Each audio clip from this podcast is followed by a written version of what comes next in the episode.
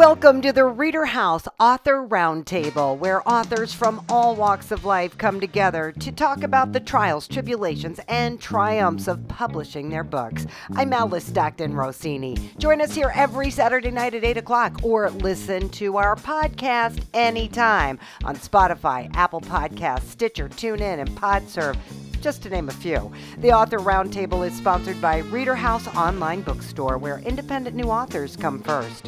It was snowing outside in Denver when I caught up with Karen Gibson. She told me it was in the mountains where she found the inspiration for her book, Silver Heels Mountain of Love. I miss it. I miss it desperately, even at nine and 10,000 feet where I lived. Why did you leave? Uh, my husband died in 2013. He actually dropped dead at 43 of a seizure. Oh my God, I'm so sorry. It, it is what it is. I, I've never really gotten over it and don't think I ever will. And it's one of the inspirations behind the book because I, I kind of wrote him into it as, you know, as a character as far as the, the way that he lived his life. Um, it's kind of my tribute to him and, and the woman that the, the book is loosely based on, which is Silver Heels, who was a woman that graced the dance halls of Buckskin Joe's in 1861, Colorado, the gold rush. And she was known for her voice and her beauty. And when smallpox came through, she was urged by even the governor and many people to leave and go to Denver where it was somewhat safer. But she decided to stay behind and take care of the miners that were stricken with smallpox and so it, it's it's a tribute to her in a way because she believed in the greatest love that God gave us, which is the willingness to put down your life for others. And it's also about the enduring love between a man and a woman that even can endure past death. As the the legends go, there are several different stories about her because when you when you tell legends, people generally make them into another story by the time they're telling their neighbor or you know their friend. It changes a little bit. So there are several different stories about her and they are mixed with my dreams that i had about living up there and i lived um, just a few miles from where buckskin joe's was in fairplay colorado. And we find her just coming into town having heard about gold being discovered and she's brought in by a bar owner that knew her in Denver as a dancer and singer and brings her up to bar that he owns, Buckskin Joe's, to dance and perform there and she pe- becomes quite the sensation. And and realistically in life she was quite the sensation where people would come from Denver for miles and miles, other counties and even other states just to see her perform. And he's the first person that she lays eyes on when she gets off the stagecoach in Buckskin Joe's. And it's it's pretty much they fall in love after that, and he becomes her bodyguard because that so many men are following her around all the time, throwing jewelry at her on the stage and and asking you know for her to leave and and marry them. And um, as far as I know, those are all true details that men would just throw themselves at her feet. And so she had to have somebody look after her. And they they fall in love and they try not to admit it to each other, but they wind up together in the end and will actually do anything for each other. What's the character's name? Sven, S V E N. And he's the one that's based on your husband? Right. But she had a lover in real life and and he gets stricken with smallpox and he passes away. And Silverheels, actually in real life was stricken with smallpox also, but she lived through it. Three in ten die from smallpox, and it wiped out a couple hundred million people in a hundred and some years. Um, you know, it, it was it was a visible disease. Where if you if you think of COVID, if you're looking at people that have blisters that are oozing on their face, you can just imagine if COVID was anything like that with with no vaccine, you know, in sight or anything. So uh, you know that's what these people live through in in horrible conditions in the winter, uh, up in the mountains at ten thousand feet where there's snow blowing through the cracks in your cabin, you know, and and all you've got is firewood, and you're you're stricken with this horrible disease. So um, actually, she survived it after after her lover passes away. And the town takes up $5,000 and and this part of it is the the true part. The town takes up $5,000 which is quite a purse at, in, in that time to thank her for her service to the miners, going around and caring for them while they had smallpox. And they go to deliver the $5,000 and a plaque to her with the mayor and everything. And she's no longer in her cabin. She's disappeared. And they search for her for months and years. And no one knows whatever happened to her. They don't know if she went off somewhere else, if she committed suicide, because her looks had been taken by smallpox and she was deeply scarred. But no one ever found her body or any any sign of her. And they they searched. They they had searches going on for miles around in the mountains for for years, and and no one's ever seen or heard from her again. And and Mount Silverheels is named for her up in the mountains in Park County. So you've really written a piece of historical fiction here. It is. Uh, it's got a lot of history in it and it's also my dreams too. So it's it's a mixture of the legends people tell about her, the stories, my dreams, and and histor- and, and history too. Great story, Karen. Thank you. David Lumley is a former CEO of several companies, including Rubbermaid, Black & Decker, Remington Shavers, but he started as a manager, and during the pandemic, he finally found the time to write his book, It's Impossible to Commit to Maybe, a bold guide for business managers. And uh, I have to say, that's an interesting title. I mean, maybe is hardly a commitment, right? Yeah, you're right. The idea of that is that uh, especially in the last 10 or 20 years, you know, with all the different owners of a company, there's private equity firms, there's public ownership, there's banks, there's the employees themselves.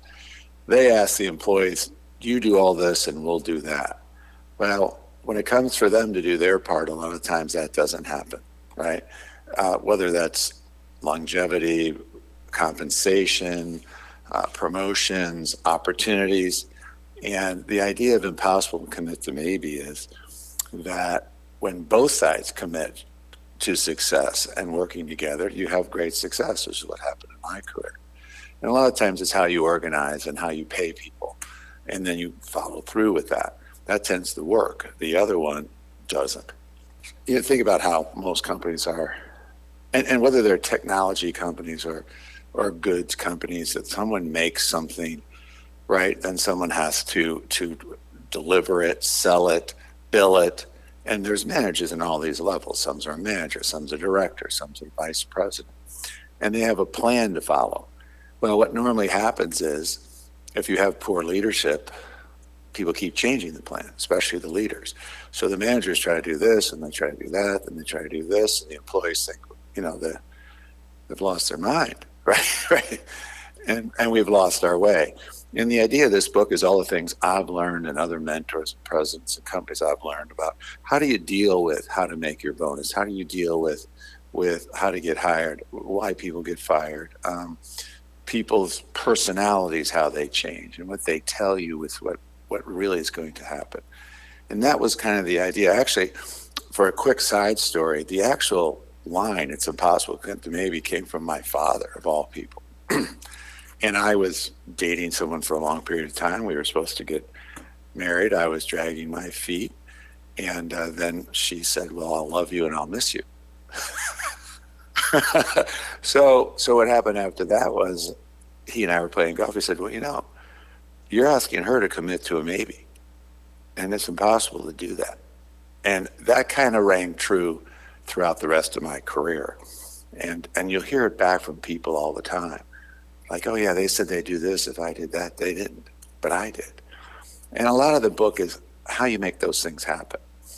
You can't commit to them that maybe they'll pay you, maybe that you can have the hours you have, or or maybe this company's for sale and maybe it's not. So those things happen to employees constantly. And, and that's why you get this turnover you have, which is dramatic turnover if you think about it. I was involved in seven turnarounds. A turnaround means you have a good company, you have a good brand, it's not doing well. And that's usually lack of poor leadership, either at the ownership level or, or the leader himself.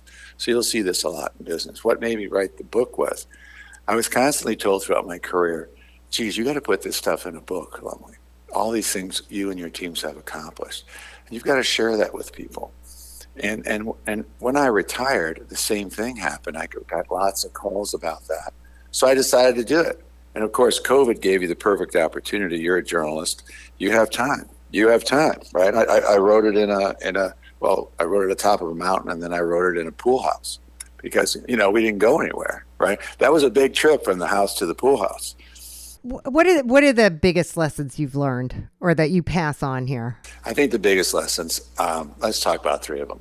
Number one is you have to build trust with people, with customers, with suppliers, and that means you, you have to tell the truth and do what you say you're going to do. Now, that sounds that sounds pretty standard. No, it's not. So that's number one. It's in the book. It's throughout the entire book. Okay. Number two, I talk a lot about um, working in a team and how to get everyone to play their part. That's another hard part to do in business, right? Everyone wants change, but no one wants it to affect them. Well, to, to create create success, everyone has to do what they're supposed to do and do that and get in the right job. And and I think number three is mentors are extremely important in your life, whether they're part of your family, whether there's a boss, whether there's an old boss, whether there's a, a, a teacher, it doesn't matter. People that can give you a good perspective of yourself. So you can go with your strengths in business and, and do the jobs you're best at. So you would say the number one thing you have to do is figure out what your strengths are and go with that. And so many people have a difficult time doing that. They really do. You know, I, I made I make a statement in the book. I said people plan their vacations better than their careers. Well, are, what are your strengths? Are you in a company, in an industry where where those will play to your advantage, so you can get ahead, and then you can make money and be happy and go on vacations you want. And live happily ever after, right, David? Thank you so much. A very creative retired pipe fitter welder in Indiana, Gary Stock, wrote a book called Tales from Grandpa. So I'm going to go out on a limb here and assume you're a grandpa? Yes, I am. Did your grandchildren inspire your book? They are definitely the inspiration for the majority of the stories. How many grandchildren do you have? I have six. Have you always been a poet? I read this as a in verse. Yes, it is. And no, I am not. Uh, several years ago, I read a book by a guy named Megger, who was uh, an expert in adult education because at the time I was a training coordinator for the shops at the factory that I worked at. And so I was trying to interested in in trying to write adult training. And he was kind of an inspiration because one of his books was how to write a book. Oh. So I attempted to write a book, but it didn't work really well. So I didn't think about it for very long. This was about when I was, I'm 73 right now. This was when I was about 55. And I wanted to write something to my grandkids for their birthdays and stuff, and for my missus for her birthdays and anniversaries and stuff like that. That was a little bit more personal than greeting cards. So I found myself starting to write my own birthday cards. And then the next thing I know, I'm in maintenance meetings at the factory and bored to tears.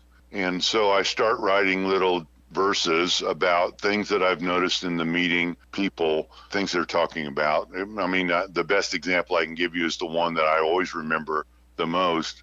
There's a box of donuts sitting in front of me. It makes my stomach so. It's all that I can see.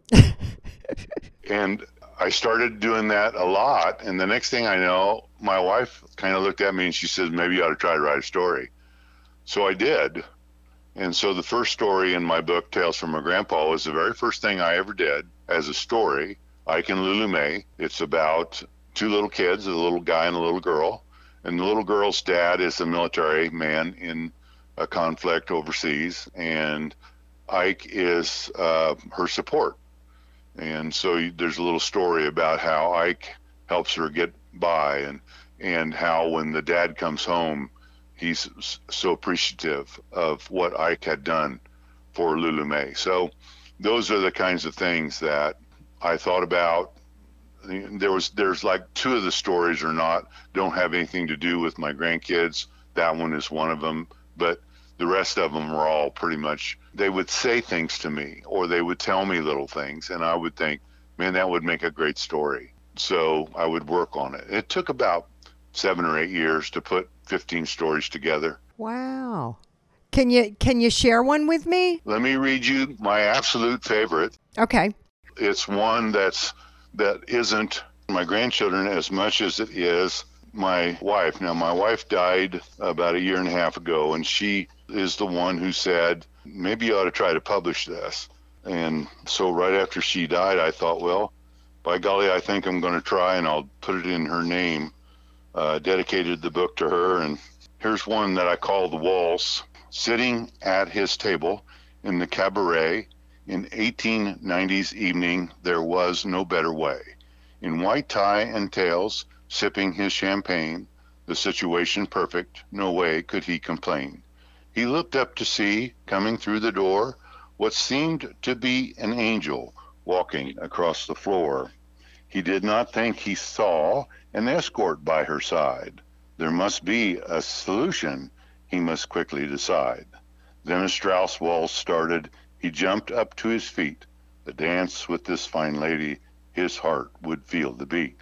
He moved toward her cautiously, looking for her sign, and asked her for the dance at exactly the right time.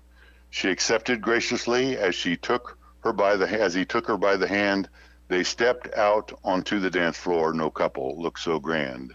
They seemed to walk on air, a step and then a twirl. There was no place in heaven like being with this girl. As the dance concluded, he walked her to her table and thought a second dance he'd ask if she was able. She blushed as she accepted, and again out to the floor he counted all his blessings as they started up once more. With style and grace and in harmony so sweet, they moved so well together as as they stepped to the beat. They danced the night away, no others could they see. The air was filled with magic as their feet went one, two, three. Oh, Gary, I love that. I would give anything for my husband to be able to put something like that in words. I would give anything. Could you call my husband for me? I can. I can. Just just leave me the number after the interview. I'll... All right. Call him up and, and teach him how to write. That's beautiful. We had taken dance lessons. We tried the waltz thing. I have about as much gift at dancing as I do at uh, singing, which isn't very good.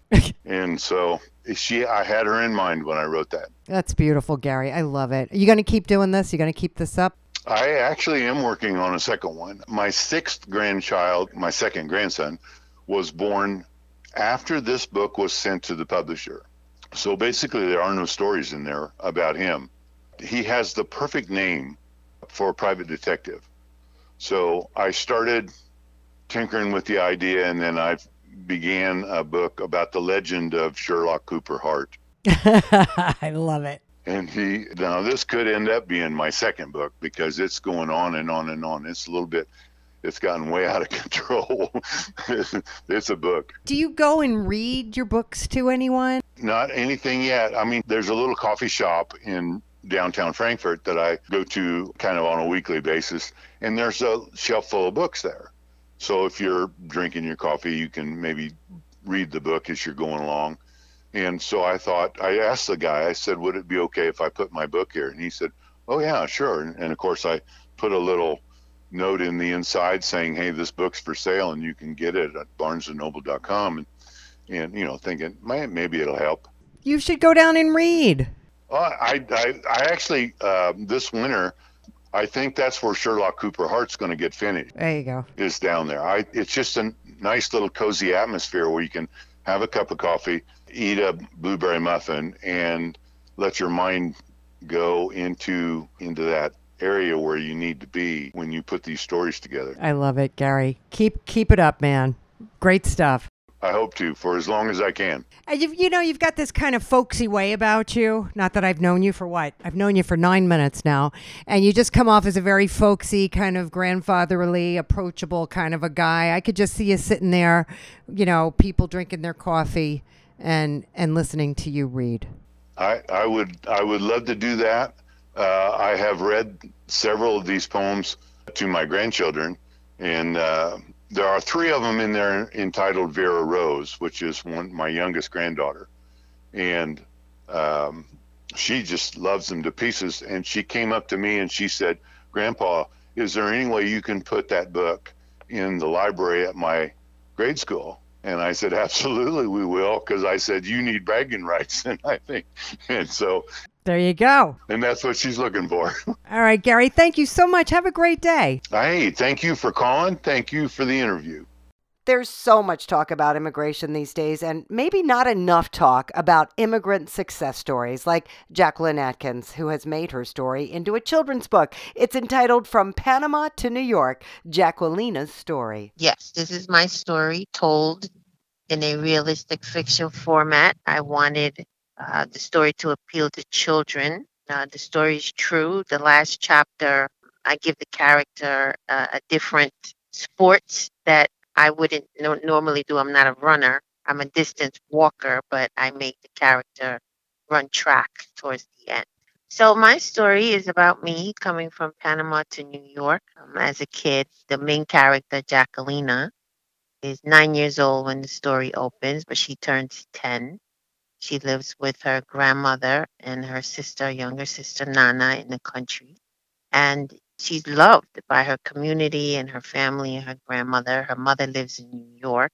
Her parents are divorced. And her grandmother abruptly dies.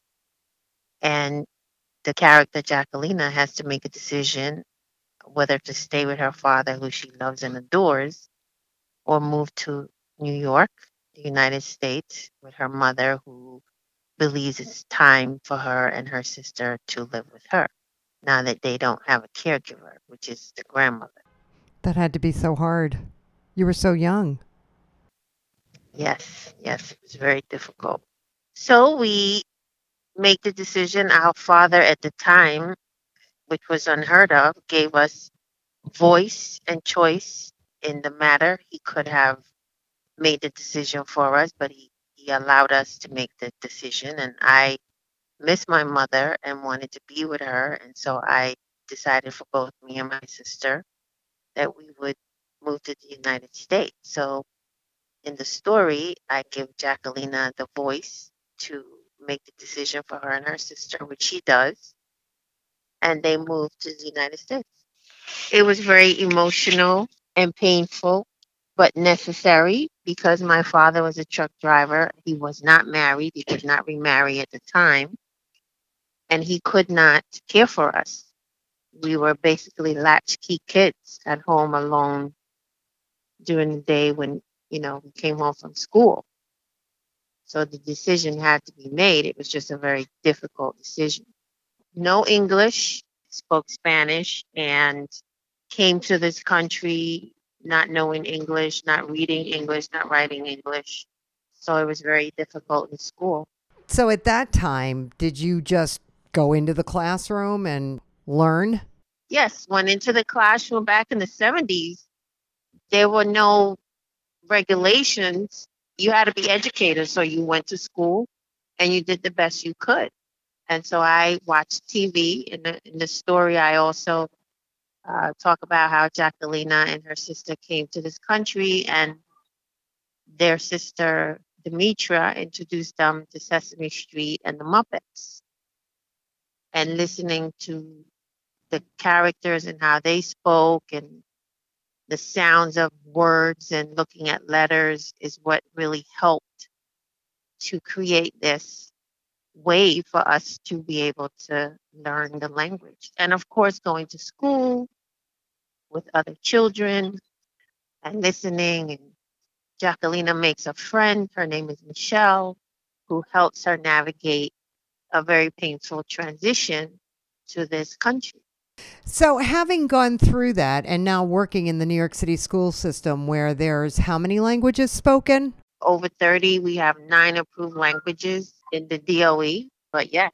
Yeah, my husband had a similar experience as you did. Like, he was six and he just comes over here and he goes to school and learns English. Boom. You don't have a choice do you learn faster because you have no choice? Like, does ESL make it easier? Well, what's interesting is in the 70s, there was no ESL.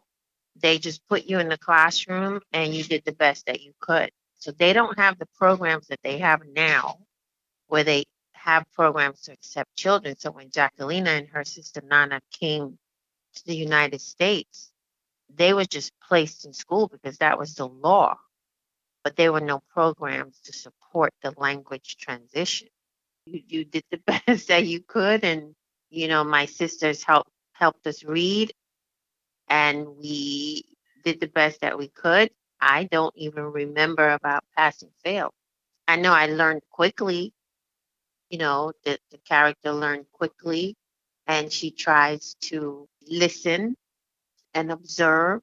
In the story, I talk about the very painful teasing that happened to Jacquelina as a result of her not knowing the language. In the book, she makes a friend. She has a best friend. Her name is Michelle, and Michelle seems to have a kindred spirit with uh, Jacquelina, and she understands her pain. Jack, uh, Michelle is also, you know, by herself. Her mother works nights, and Michelle basically is raising herself as Jacquelina was when she was in Panama.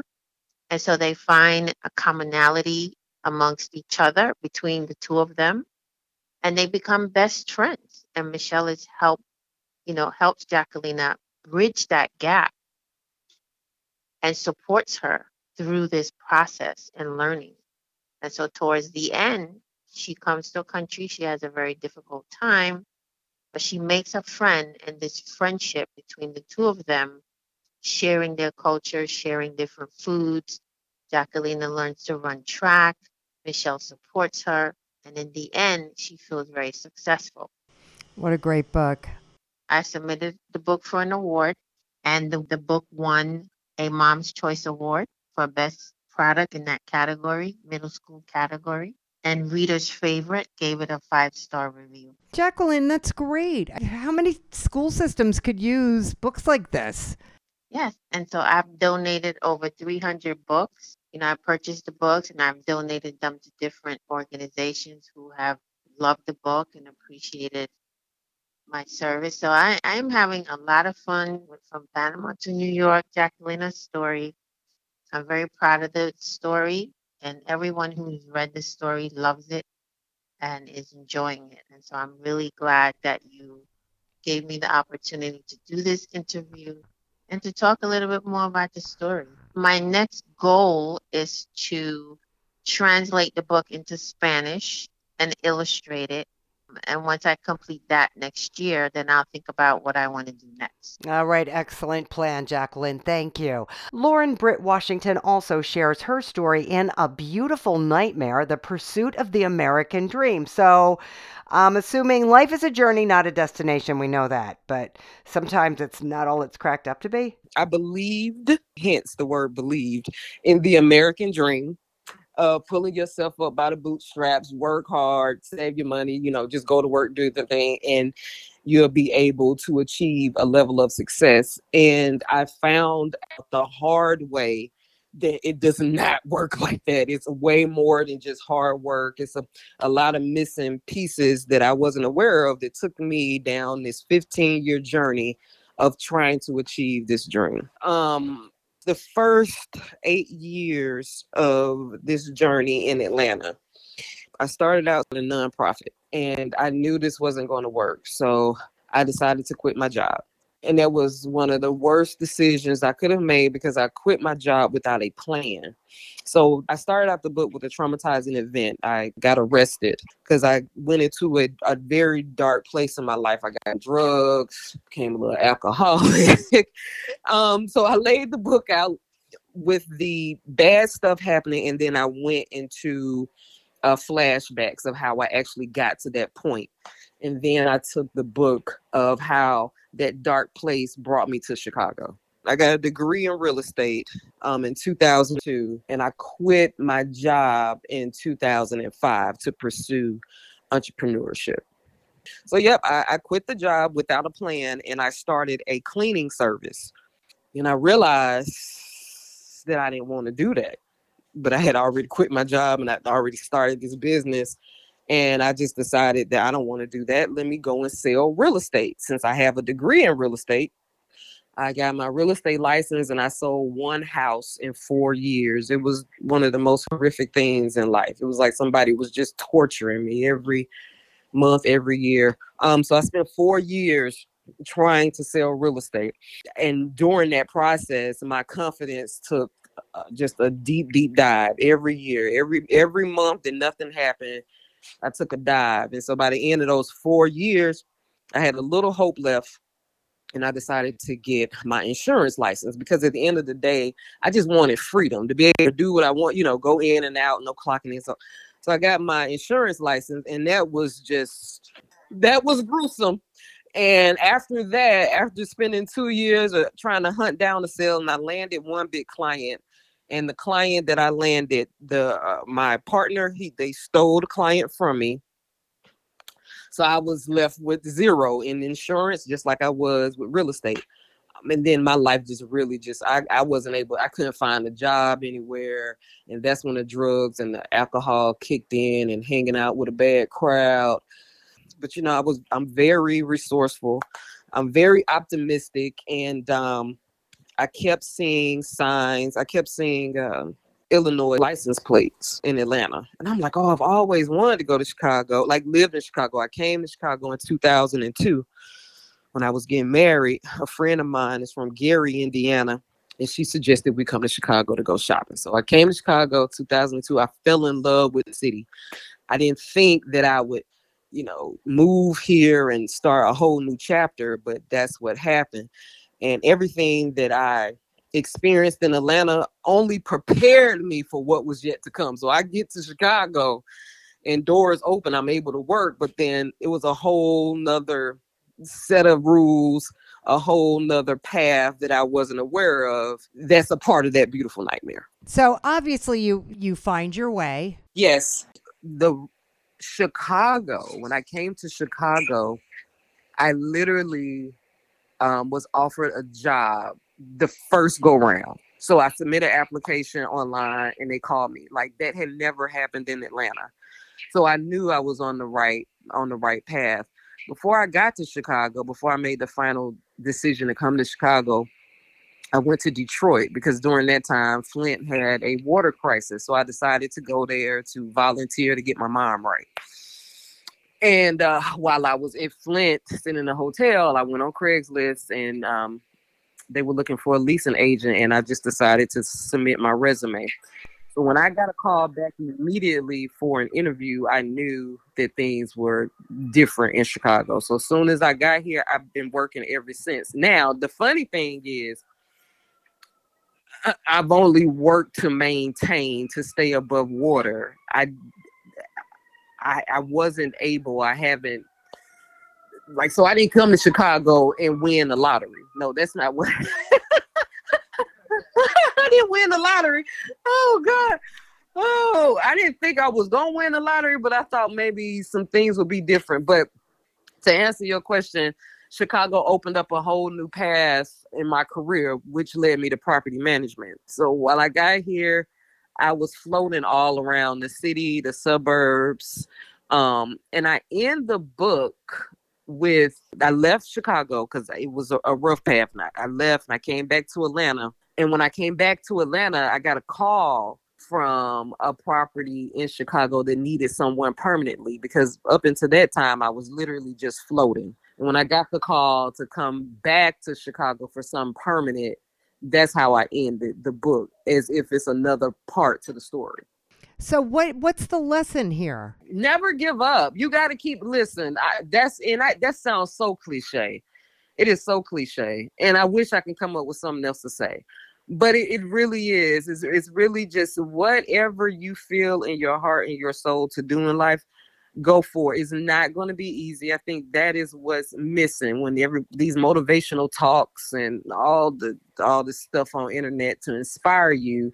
No one keeps the journey real. Like it's a really it's a rough journey. It's a rough path. Um, but continue on that path or that journey because I look at it either either that or you die. There's no other option for me. Either you keep going or you die. As long as you got breath in your lungs, keep going after your dream. So that is the and I I don't know how many times you heard that today. how, many, how many motivational authors you have, but essentially that is it. That is it. The ending of the book, I I had been in Chicago for a year. Now I've been in Chicago going on set. So it's five years after this book that I've lived in Chicago. But this book ends with me getting something permanent in Chicago to pick up the next book that to explain the real Chicago. So I literally was just trying to make a lot of money in real estate. That's that was the goal when I first started this. I'm like, I'm just gonna make a lot of money in real estate and work for myself. I mean, I got the complete opposite, and and it was I was motivated to write this book because I was so shocked that literally just by doing one, two, three, A, B, C, that was not enough to get you to where you want to be. I and I just didn't know. I it. I, I mean, I mean that from the bottom of my soul. I I really didn't know what I was in for. It's a journey. It's a journey, and don't get off. All right, I'll take that advice, Lauren. Thank you. Before Jermaine Gallo had a transportation business in LA, he was an elementary school teacher in West Africa, where he came up with the idea for his book, Saboom Boom Saboomka West African Tales and Legends.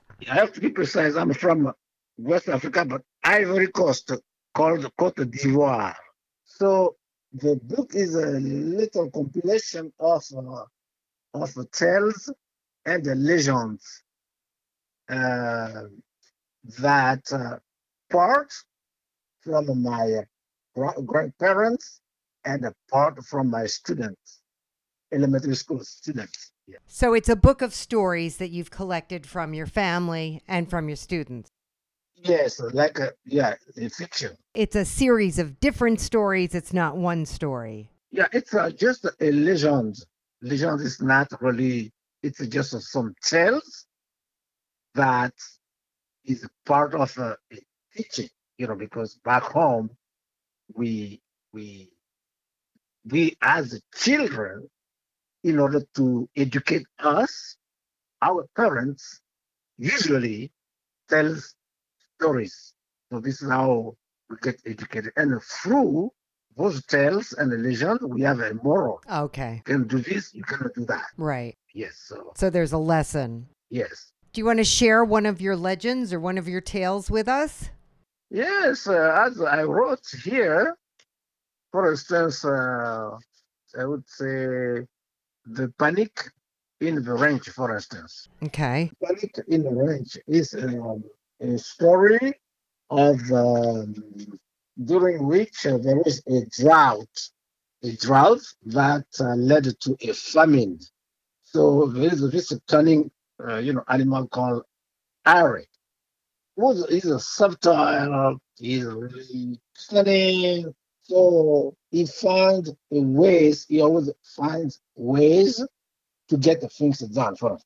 So what uh, he did during the the drought that led to a, a famine, he, he went to a barn that belongs to a man, a barn, like, you know, where you have a livestock, like, you know, you know, all those ants or, you know, etc.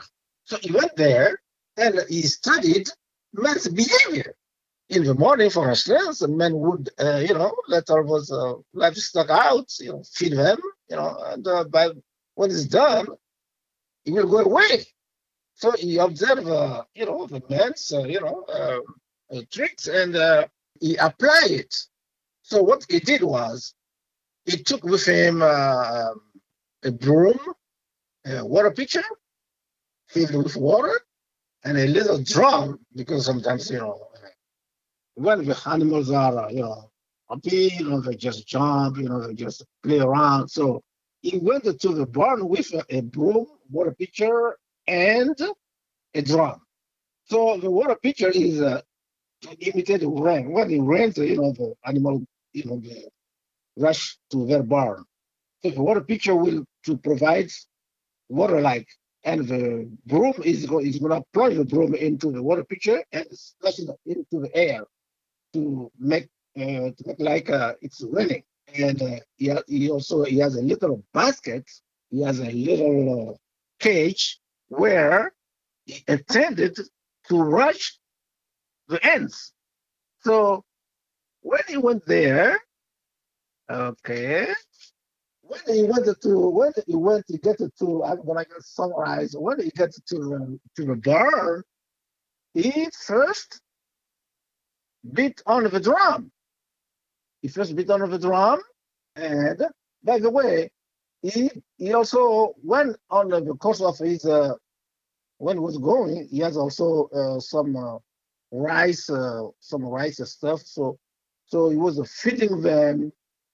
He was feeding the animals or the livestock, and then all of a sudden he stopped beating the drum and splash, or he, he, he dumped, he put the broom in the water pitcher and splash it into the air, and then it stopped screaming, rain, there's a rain. So there was a general panic, you know, I'm just, you know, when I write, I'm, I'm comfortable writing. So there was a general panic, and uh, some some um, livestock rushed. He opened his uh, cage and listened. Each is that some people in life can find ways, regardless of any situation. You can find ways. They have a subtle idea. They have a can imagine a situation and they find their way out. So if there is a tough situation, some people will always find solution what you call the panic in the range. Some people, regardless of how difficult the situation is, they manage to find a way out. That's the number one. And in that story, that's a that's a general yeah, panic in the range. They they find a way out. Yes. Now you had to translate all these stories, right? Yeah, because this is a story I brought. I, I wrote in French first, and then I translated into English. My native Okay, my first language is French. So I wrote in French first. When I came here in America, I translated into English because I was perfect in my English, right? I was a student school. Eventually, this will be, uh, is going to be a book that, you know, the, the school children will read. I mean, actually, they will read it, you know. Because uh, in um, what we call in a secondary school because we we start uh, English in a secondary school. That's a lot of work. English is my second language, and I'm sleeping right now. But as far as the writing is concerned, just keep on writing. This is how you become a writer. There is no school per se by my mom to become a writer. Just a write. That's it. And then you do the grammatical parts as you read it and you arrange it. This is how I read it. This is how I write. Writing is rewriting. That's what they say, Jermaine. All right. Thank you so much. And we hope you enjoyed this edition of the Reader House Author Roundtable, where authors from all walks of life come together to discuss the trials, tribulations, and triumphs of publishing their books. We hope to see you back here every Saturday night at 8 o'clock or listen to our podcast anytime on Spotify, Apple Podcasts, Stitcher, TuneIn, and PodServe. The Author Roundtable is sponsored by Reader House Online Bookstore, where independent new authors come first. I'm Alice Stockton Rossini.